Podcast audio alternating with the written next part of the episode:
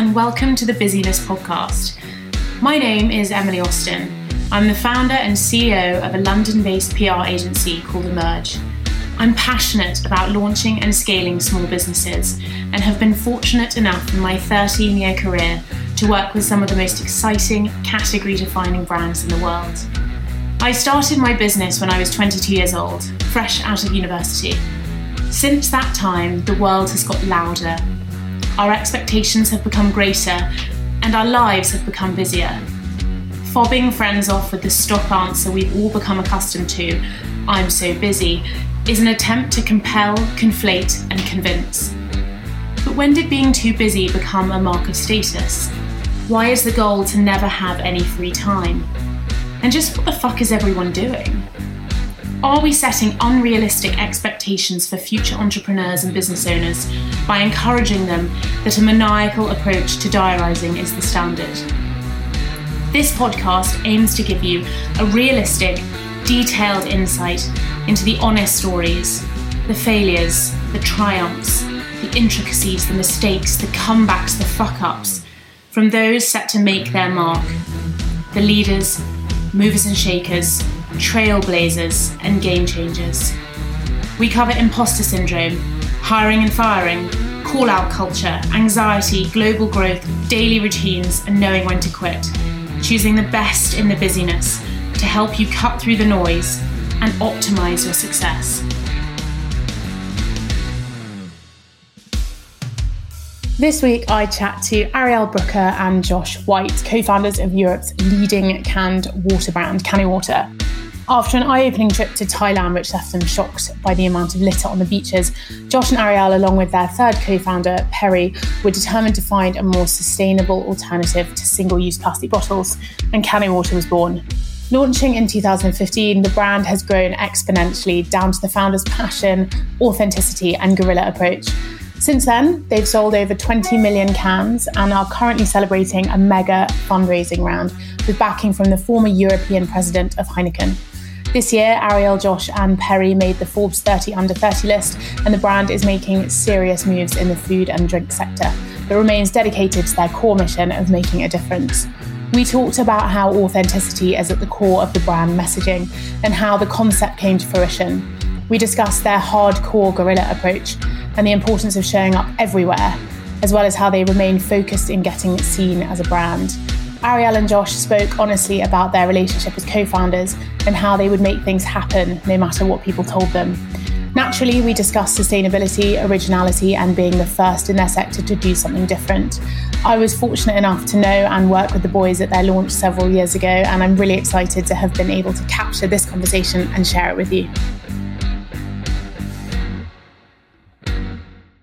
I'd love to kick off by you guys telling me what CanO Water is, what your mission is, and then if you guys could introduce yourselves in terms of what role you have within the business. So, CanO Water is the UK and Europe's leading canned water. It's an alternative to single use plastic bottles.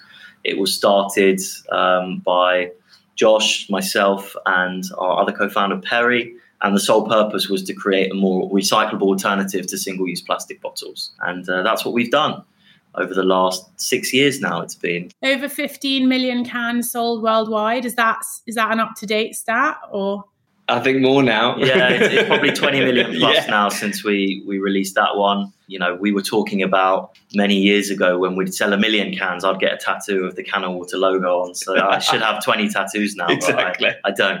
Um, but you know, never in a million years could we have imagined that what started as a project in our front rooms turned into a fully fledged business that is hopefully really making a difference. You've got three co-founders. As far as I'm aware, Perry has always done a bit more design and sort of vision of the brand, a lot of the social media, a lot of the imagery we see. What do you guys do for the business? It's funny because I guess when you, at the beginning we all had to do everything. You know, we were the operations, we were the marketing, we were the sales. Um, you know, we were in the warehouse packing boxes, etc., etc. And then over time, you know, we've sort of merged into, I guess, our, our roles today. Um, I sit sort of in the creative side, and you know, working with the marketing team on the vision and cre- the, the creative vision, and um, yeah, sit within the marketing seat. And I'm in the commercial kind of operations seat. So in between our commercial director and our managing director, and dealing with you know relationships and and some of our manufacturing trials and tribulations, etc. So um, yeah, as Josh said, when we first started, we were doing everything and anything and just trying to get the business off the ground. So, do you know what? It, the, the mad thing about it is, is you know, watching something grow from nothing and um, you know something that you're massively passionate about. And a word that we use a lot of the time is authenticity. And you know, the story of CanO Water is a very authentic story. And uh, you know, when we launched the brand, no one was talking about our mission or you know or really understood our vision. Um, we had to tell the world that canned water you know is better than plastic bottles. It wasn't like there was anything out there like it. We were the first to do something in the world. And i think that that is a very hard it's an exciting place to be in but it's also a really scary um, place to be in because you know you're taking a punt on an idea that has never been done before, and you have to try and convince hundreds of millions of people that the idea is going to be the future. And I think that that, is, that for, for us is, you know, the most exciting thing. Is it's actually bigger than us three now, and we've created a movement that is, um, you know, that is growing every day. It's kind of absurd now, right, to think about a time before an aggressive narrative around the reduction or elimination of single use plastic. We've obviously, as a contemporary moment, got COP26 happening. The dialogue is so bloated now with businesses geared up specifically to tackle this. You guys started in 2014. What was happening at that time? So we, we'd come back from a trip from Southeast Asia where we saw a lot of plastic on, on one of the beaches there. You know, it was quite harrowing stuff we didn't have the idea that we wanted to change the world like that. But I think fundamentally, we we had the kind of foresight to see that something needed to change, right? So we were looking into it, and one thing kind of led to another, and we became with, obsessed with this idea that number one, there has to be a more recycled alternative to single-use plastic bottles. That was kind of number one, and we looked into different types of packaging. Aluminium cans stood up to us we're not from a scientific background. You know, we, we barely have any A levels between us, to be honest. So we, we're not going to reinvent a material or, or something that hasn't existed. So we looked at the credentials of cans, infinitely recyclable. You can recycle it forever. Doesn't lose quality, etc., etc. has so many great things about it. And we were like, right, this is the packaging that we're going to use. And then we became obsessed with this can that Perry, who's very visual and a graphic designer, designed on his computer before we had anything, you know, from a manufacturing perspective. We had a brochure, business cards, we had a whole kind of narrative about who we are and what we stand for. And then we needed to make the thing. So, you know, it, it kind of happened backwards in a way um, our, our, kind of pivotal moment was we, we, we fired out a couple of emails to Selfridges and the British Fashion Council. We thought we wanted to be a you know a cool brand that has a purpose, um, and we got responses from both of them. The British Fashion Council were interested in us supplying London Fashion Week. Selfridges were interested in us supplying their store because they were at the point where they were removing all single-use plastic bottles. So things just escalated. Uh, yeah, it became a runaway train that we were like, oh yeah. my god, we actually have to make this now because we've got people who really actually want it. And then the process of you know speaking to manufacturers, speaking to different co-packers. One thing led to another. We found the resealable lid on Google. We spoke to them. They introduced us to someone else, and all these pieces just kind of started fitting together to the point where we needed to raise some money mm. because we had a product that we could make. We never even tried water in a can. We had full trust in the universe that it was going to deliver something nice to us. Um, and we went and raised a bit of money, got our first order of uh, 150,000 units, which was you know a significant amount of stock for something that you've never tried.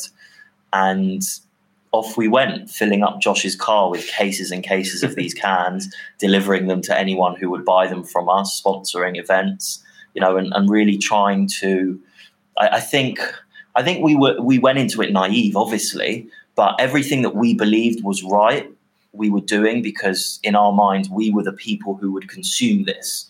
You know, I think as you progress as a brand and as things change, your target customer becomes a bit different and you hone in and, and you understand a bit more about that. But fundamentally, at the beginning, we wanted to sell to people like us who you know cared about the planet or the future of the planet and who wanted to be part of a kind of cool community and I think going back to what you said, Emily, about what were people doing and what were people thinking, no one was really, especially in food and drink, no one was thinking about sustainability.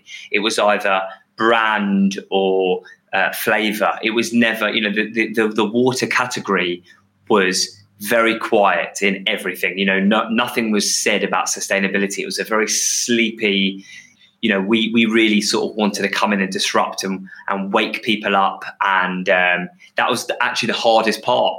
Is you know, getting so excited, getting the money, uh, being in Selfridges and getting London Fashion Week, and then calling up people in the office and being like, "We've got this can of water," and they just didn't care. And I think that was when reality hit a little little bit of how do we sell hundreds of millions of cans to eliminate single use plastic from the ocean?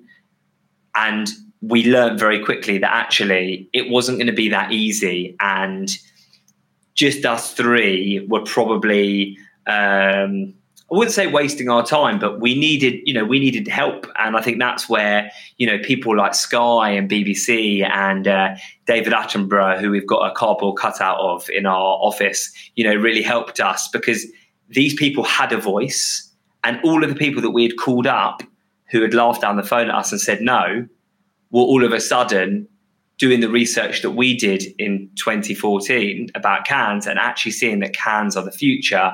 And you know can of water went from being this really silly fad that people thought would never be you know a um, supermarket brand a supermarket or brand or a retail brand. All of a sudden you know cans are popping up everywhere and um, you know can of water is slowly but surely um, popping up alongside you know your your brands that are in the supermarket that are sold in plastic. Did you have a robust strategy at that point? I think at the beginning, because this was our first business, and I think one of the reasons people sort of gravitate to the brand, especially from the three the founders' story, is we didn't come from drinks backgrounds. We didn't come from biz like big business backgrounds. This really was our first business, and it was a passion project. I guess that's sort of what you can call it. But we were just, you know, we were really our own market researchers as, as, such. And I think that we, we Ariel and I, um, especially from a sales and marketing perspective, were, you know, we had a plan, but I wouldn't say it was like a big strategy. It was names on a list. Exactly. Basically. You know, we were relentless in every one that we would go yeah. after. If it meant that we had to stand outside of Selfridges head office or Tesco's head office and wait five hours to, to get to that person, Ariel, Ariel and I would do it. You know, I remember a time where Ariel was on Sky News and, you know, uh, the interview was in Weston-super-Mare, and I got a call saying we need to get someone up there, and we knew that Ariel would be late uh, because he was the man to do it. We knew that he'd be late, but we said, yeah, you know, we would we would make things happen, even though we knew that you know it wasn't possible. But I think that is that that's the startup mentality, you know. And I I, I respect founders um, who haven't had experience that that, that start um, start something fresh because it really is like that. One minute you're doing this, the next minute you're pulled out to doing that, and um, we're quite fortunate that we had the three of us because there are times where it isn't, you know, it isn't fun and it isn't exciting, and you sort of have to fall back on each other to really keep keep each other you know motivated. After you know all of these kind of trial and errors we understood that in order to get the buyers and the businesses interested in our product we needed to create a community of people who wanted it. Yeah. So that's you know the majority of cans that we first ordered we ordered 300,000 in total because they were 150,000 still and 150,000 sparkling. And apart from the ones that we sold at Selfridges which was like a thousand a month um, we gave away the rest of them. You know, we we pulled up outside Oxford Street Station in Josh's car, handing stuff out in the summer. We were, you know, at any kind of event that would have us pop up stuff. We we, you know, I'd say we were fairly guerrilla in what we did, and I think a lot of what we did back then really helped seed the brand and get us front of mind when eventually the big shift towards plastic awareness kind yeah. of took hold. And I think that's when you when you've got a new idea, I think the most important thing is how do you plant that seed? So when it hits, you're at the forefront of people's minds. And I think that is what we were very good at. You know, a lot of people don't know how to sort of get in front of people. And I think that you just have to be quite ruthless, and especially with like the guerrilla stuff and, you know, just coming up with forward thinking ideas of how can I get in front of this person? You know, they don't want to talk to me about how do I get around that type of thing because there's so many hurdles and so many barriers. But, you know, we, really would we would never take no as an answer. You know, we've had so many no's and then got yeses just from being not annoying persistent, but you know, working in different ways of how to sort of manipulate situations. You know, as an example, I wanted to get into gyms so I went onto LinkedIn and followed every single person that had a gym background and then started posting pictures of can of water within gyms um, that I had just taken in a gym. And then people started from the gym world started to message me. And I think that that was just all calculated, but it's about coming up with that idea and then putting it into fruition. And I think that that's the type of stuff that we did back in the early days that really got can of water on the map. Yeah, I think it's such a likable quality about you guys too, because now there's such a lens on social media particularly with founders this like cool factor and it's you know it's really exciting to be a founder and everyone wants to be an entrepreneur so they can tell people at a dinner. And the reality of running a business is scrappy and stressful and you are like figuring it out did you find that you were doing a lot of educating, a lot of hand holding, a lot of like, this is coming and you should be prepared? So I always say this story. I was once in Whole Foods and this 50, 60 year old woman asked me for my autograph. I just, I didn't understand why. I didn't understand why. And I, I was blown away. And I said, like, why do you want my autograph? She goes, well, I've been speaking about plastic pollution for the past 30 years and no one's listened to me. And she was like, it's clear that people are listening to you. And I think that, you know, when you look at Greta Thunberg and, you know, similar, you know, this young girl that's making waves, whether you like her or you don't like her, she's made a difference. And, you know, people have been speaking about climate change for for years, but then she comes in. And I think that people listen to people that are relatable you know, I personally, Ariel and I were probably part of the problem years and years ago. And now we very much, you know, work on being part of a solution, our solution. And I think that talking about myself, if I was spoken to by someone at Greenpeace eight years ago, before I'd seen uh, what we had seen in Thailand, I too would have just ignored it and thought about, you know, how. And I think that that's something that is incredibly important is that we are relatable. We are three just normal, semi-normal people who, you know, saw a problem and came up with um, with an idea that is, as, as I said before, that is that is bigger than us now. But it took a load of convincing, you know, and it was only until David Attenborough did Blue Planet um, and BBC and Sky and all of these corporations, you know, started hiring sustainability managers, and where people actually started to say, oh, okay, because yeah, people people massively, massively doubted us, and I think without that movement, I don't think that we would. I think that we definitely would have been a successful brand, but with the help of you know faces and big you know big conglomerates behind us, it's enabled us to be heard. So the convincing became a easier, I guess. It was always educational for us, I think, because firstly, we just enjoy talking to people about what we're doing. And, and naturally, you know, we're decent guys. We have a smile on our face and, and we just like sharing why we think we're better. And everything we did from a creative to a marketing to even sales was just telling our story of why you know we believe we're better most of the time people laughed at us at the beginning you know try selling a, a can of water to someone who never heard of something like that down the phone, you know, they, they think of like a Coke can filled with water. It was it was comical.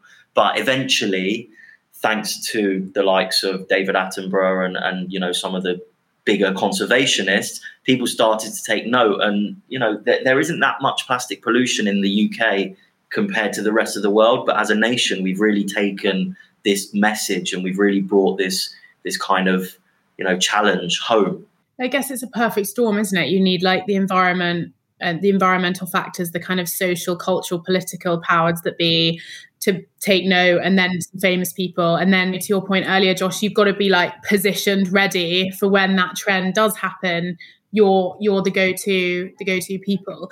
Do you think there's a lot of confusion about plastic versus recycled plastic versus glass? Do you think there's just a lot of confusion for consumers that it's not been easy enough for them to really understand the problem? I think there's so much ambiguity around, you know, what is good and what isn't. And I think this this bloating of information has served some of the bigger corporations well because consumers are just getting confused. So they see something on the shelf that says recycled or recyclable, and instantly they're like, okay, you know, that has alleviated my concerns. I feel good about myself. I'll buy this. And I, I personally think that's probably a tactic as well. But you know, the knee jerk reaction to this whole conservation plastic pollution movement was so quick that I think there have been mistakes, unfortunately, that people have made along the way. You know, there's a lot of ambiguity, there's a lot of misinformation, there's a lot of greenwashing going on. I've seen recently that, you know, the Advertising Standards Agency are doing a lot more work now on kind of preventing some of those messages from going out there. But certainly if, if I wasn't in the know and I was a, a typical consumer, mm-hmm. I think I'd look at things and, and just be wildly overwhelmed with, you know, all of the different terminologies, to be honest. So, yeah, it is a problem that hopefully over the next couple of years, there'll be a bit more kind of uh, due diligence and, and regulation on it. There's obviously a point about distribution for you guys that the more available the product is, the more people will make the choice, particularly if it's against something like a plastic bottle. It's a pretty easy decision in theory if you're looking at the two products together.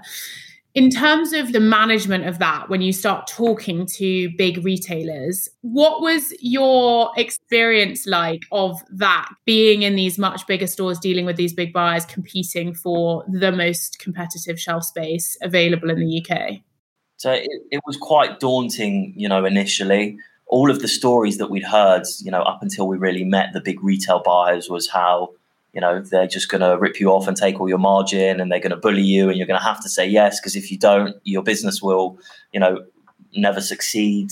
But in reality, it was quite different for us. I don't know what it's like for other brands. I've heard different stories, but I think the nature of what we do and the necessity to put us on the shelf at the time gave us an advantage in you know negotiating and dealing with those people because we and and you know we love it because it creates a difference but sometimes we're a vehicle to make other people look better because they're using us as opposed to plastic bottles right? So it's a great thing for us as a business and you know for our, our main purpose but it allowed us that um, ability to I guess, be have a, a, bit of kind of softness when people are approaching us.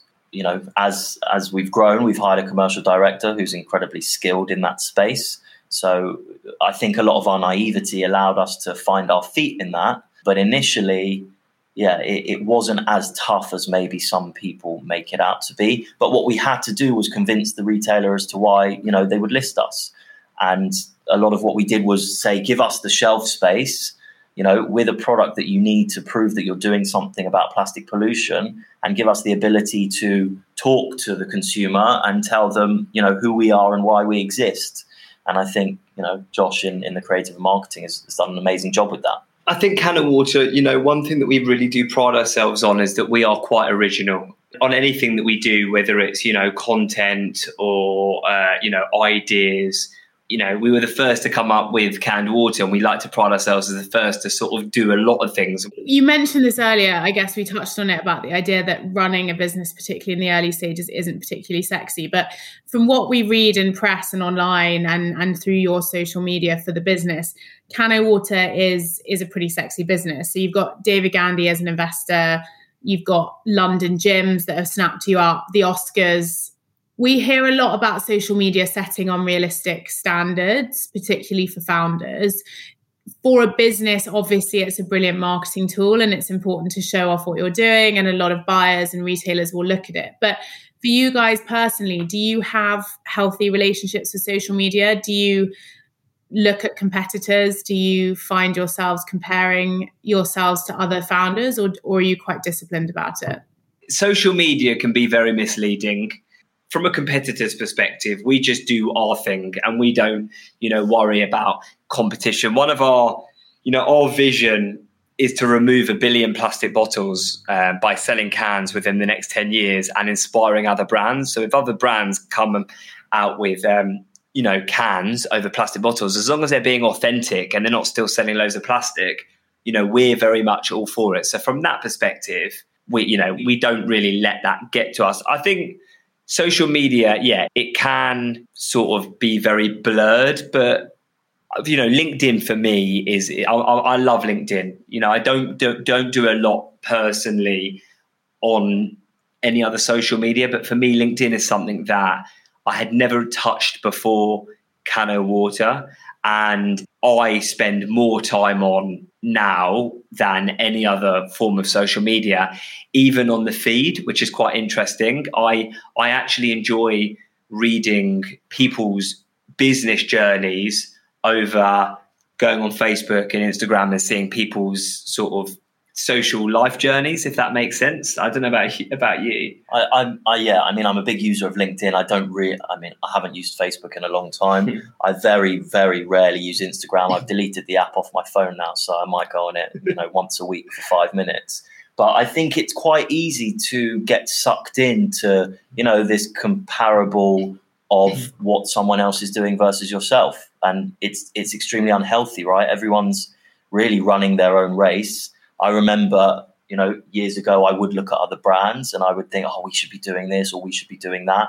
And then when you kind of get further down the line and you look back, you just think, what a load of bullshit. You know, you, you just do what you know to do or what you believe is right, and the rest will kind of work itself out. So it, it's it's interesting because I, I don't think it's positive for anyone really. It's incredibly misleading. Everyone paints the picture that you know they're doing incredibly well. Yeah yeah putting out sort of like all the good all the good. And i think that it's quite important for everyone to see actually how hard it is to to, to, to build a business and how you have got to get you know your hands dirty. And you might have to be you know work you know, in a like in our case, in a warehouse for the whole day, building pallets and driving to people's houses to deliver things because you can't afford couriers and all that sort of stuff in the early days. And you know, I don't think that we would be the people we are today had we not have you know done all of that stuff. I think it's incredibly important to do all of that stuff um, in order to you know grow as a a founder. So when you sort of say use the word sexy, I don't know if it ever gets sexy from a working perspective. I think that you're always troubleshooting and things always go wrong and then go right and then go wrong doubly and then We've go done right. some sexy things from time to time, Yeah. but you know the majority of it is hard graft. the dialogue on social media and online, you need to toe a clear line, right? Like I have bad days as much as I'm sure you guys do. And it's not really appropriate to go on an Instagram live and tell everyone. But that's where I use my relationships with other founders. And I'm really lucky, obviously, to have been known you guys a long time. But there's there's a network of people who are whether they started businesses at a similar time or you've just connected or you've found a way to work together where you can have some of those slightly more challenging conversations. The the dialogue for me in that instance is probably more offline. Is that have you guys got a good community of advisors and mentors and mates who you can talk to? I think COVID was a time where, you know, talking about what you just sort of said about founders, where I found other founders really helpful. Because, you know, overnight you go from, you know, you have nothing, then you build something, and then overnight everything just, you know, everything stops. And everything that we've worked hard for, and it was just, was just literally just going up, and then it just, you know, ev- everything, everything collapsed, and, you know, the world stopped. And, put the business aside personally you know as a founder that's devastating. You think that you've your main priority is the team making you're putting them before you making sure that they are okay first. And then you know then then yourself. And and i think that one thing that i found is speaking to other founders and hearing that they're in the same place and working with them from a mental perspective of um, getting an understanding of how they're dealing with it personally helped me massively. Uh, we never really had mentors. We sort of mentored ourselves at the beginning but COVID for me was an incredible time where I felt that business people came together Uh, to really sort of keep each other's mental health and mental state afloat because that was a really scary time, you know. I totally, completely agree. Making high profile hires for the business can be hugely beneficial for success, for bringing in people who are more knowledgeable than you. Also keeping investors happy they like to see interesting people on boards. You've raised money during the course of your business journey and you've hired a former heineken boss more recently for some of your global and european expansion. Can you just talk to me a bit more about raising money and, and kind of approaching higher profile people to, to join the business? We've been quite fortunate that up until our most recent raise you know our initial investors have backed us along the way. So we haven't had to necessarily do loads of beauty parades or, or, you know go through that process. But the first time we raised money, Josh sent an email by accident to someone from his CanO Water email about a DJ job because he was DJing at the time. And uh, it really used to annoy me that he would confuse the two. Um, but it just so happened that this person knew some people who'd exited a business. It was one of the fateful stories of you know the, the kind of growth of CanO Water. Um, and we were introduced to, you know, what I'd call friends and family seed via that method. So we didn't have to do any door knocking, although I, I you know, believe we probably would have done if we needed to. Yeah. You know, there's a lot of money we could have wasted along the way. For sure, we could have spent millions of pounds that we didn't have on things that I don't think would have served us um, as well as we would have liked to. We are in a fortunate position that you know we've got good advice around us as well. And we waited until it was you know absolutely necessary to raise money. Because i think i, I think there is a, a, delicate balance. You can go too soon or, or too late. Um, and i think we did it you know at the perfect time. And it allowed us like you mentioned you know that the chair of our board is ex heineken and he's an investor. Um, he was the ceo uh, sorry the ex-president of heineken for europe. So through waiting, sometimes you know you get some people that you never thought would be possible. But it depends on your business, your appetite, really what you want to do with the business as well. Some people are building a business to exit in three years, and, and their timeline might be shorter. We're building, you know, a business with a purpose that we want to live forever. So we've kind of got that runway of taking a bit more time to do it do you fantasize about like what if uh you know what if we got an email from a Unilever or a P&G or a Diageo, whatever the big kind of businesses would be that might buy it. Do you think about that, or are you just aware that if we keep doing what we're doing, you know, at the point at which we need a bigger step or we want out or whatever, that's when we'll change the strategy? I think I think for us, you know, the the goal really is to stick to our mission, which I said before, which is, you know, to remove as much plastic out of the ocean. And I think that we are still very much doing as much as we can on a daily basis to really be a really cool brand that has sustainability at the heart and not thinking too much about where we sort of end up because I think that that is the authentic approach. You know, I think that we we we are we are entrepreneurs. You know, we get the itch. We are excited about loads of different things, but I think that the most important thing for us is just to keep our eye on the ball and not veer away from that. Who knows? Like that that's the truth. Who knows what can happen? And I think that, you know, Ariel and I have seen in the past six years from when we first started the brand and people would walk past our stand at Taste of London in 2015, laughing at our uh, at our roller banners that said "Water tastes better from a can," and to now where you know we'll do something and everyone's like knows the brand and you know, it, it, so much can change in such a short amount of time. One thing I do know is that, and I've said it a few times, is that CanO Water is a movement. You know, it is now not just me, Ariel, and Perry. It is now like an actual category that we've created. So I th- listen, who knows? Who knows? Well, you know, you guys have had an amazing six years so far. I think that you're standing outside trying to flog something to someone you're catching each other's eye at a trade show when everyone's laughing at you and you know in many ways that is part of the journey of running a business is that those it's kind of like if you earn a million quid or if you win a million quid in the lottery like they feel very different as experiences and you've collaborated with amazing brands you've created incredible partnerships and artwork you're in amazing stores you've had celebrities using the product you've had it on famous sets around the world. Do you take time to are you good at recognizing the progress?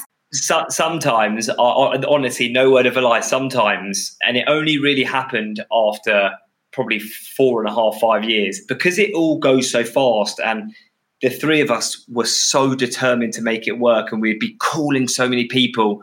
You very very and just you know being places and every single day was like a was it was never 24 hours. It was just every every every single second it just merged basically. And i think you very rarely get to look back. And i think that one thing that we probably aren't the best at which i think that we have done a few times especially recently you know with the raise and you know when we might see ourselves we're like Forbes 30 under 30, you know, which was a passion of ours. I just turned 30, so I thought I wasn't going to get it, and uh, here we are.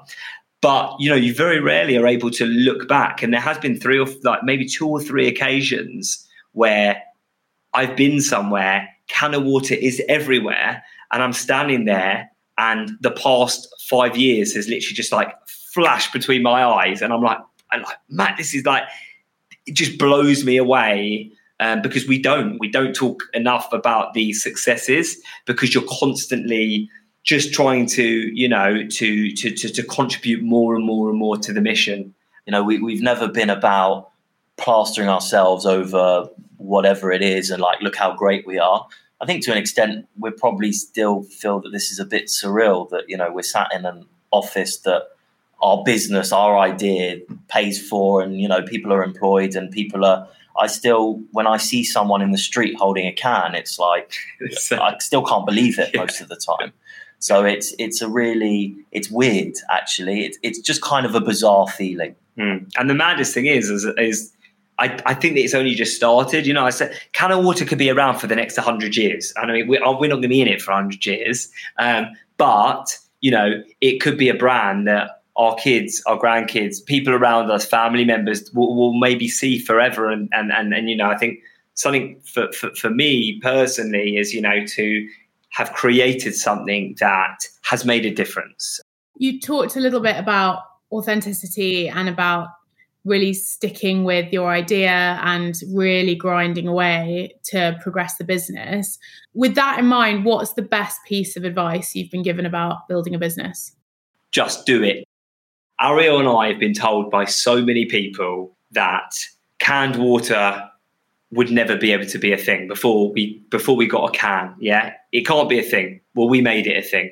You'll never get investment. Well, we got investment. You'll never get into Tesco. Well, we got into Tesco. And I think that so many people's ideas will get shut down and they will just turn around that day and just never create it. And I think that one thing that I've learned is you know, we Ariel used the word naivety, like we were very, very naive, but at the same time, we believed that we could do this, and I think that that's something that I always say to anyone that I speak to is if you seriously, seriously believe that you've got something, even if someone is telling you that you can't do it, if you really believe it in it and your gut is telling you that there is a market and you can see that there is, you know, a niche for your for your brand, never let anyone tell you because like 99% of the time they're actually probably wrong or they're jealous and they you know they they they want your idea you know.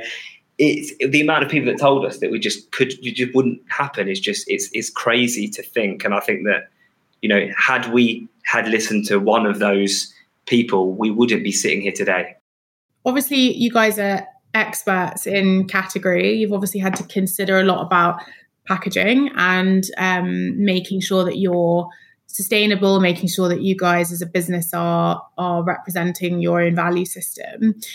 How do you make sure that you keep learning? I listen to a lot of podcasts.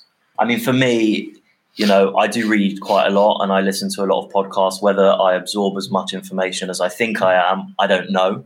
Um, but also, you know, I think for us, we've hired some talented people around us who can help us achieve those things and, and also teach us those things, to be honest with you. Um, I was never a good academic at school, so I think I would probably struggle to really, you know, sit down and, and learn things. So I think it's all practical stuff for me. Um, and I think that's you know extremely important. I think you just got to start doing things that you might not be able to do, and eventually you'll get better at those. So that that's kind of how I try and, and learn some more. Yeah, I've, to be honest, I've always loved the the word leader. You know, rather than you know that boss type mentality, um, and you know going on the journey with the team, no matter how sort of menial the job is to how how high the job is. I listen to a serious amount of podcasts, you know, how I built this actually. Um, but, you know, I remember hearing how I built this in the early days when everything was tough and I would leave work literally basically in tears because things weren't going our way. But then we'd listen to a podcast on whether it was, you know, uh, Airbnb or, uh, you know, one of these ones where they got told by everyone that it wasn't possible and then, you know, they made it possible.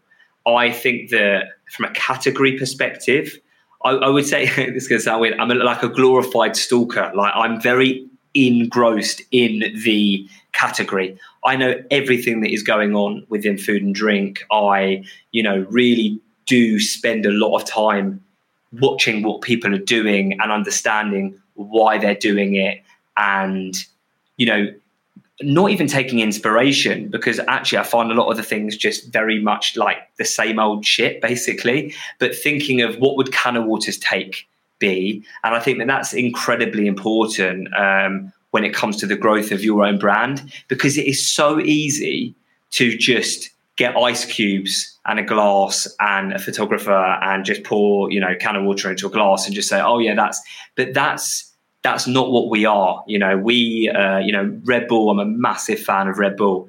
You hardly even think about the drink. You know, they are a brand. They are a, you know, everything they do is very much the way that I would say that we sort of look at CanO Water. It's it's a it's a movement, and um, how do we make it, you know, exciting and different to what's going on in the category? You guys obviously are busy. The podcast is called the Busi-ness Podcast. If you guys each had an extra hour in the day, what would you use it for?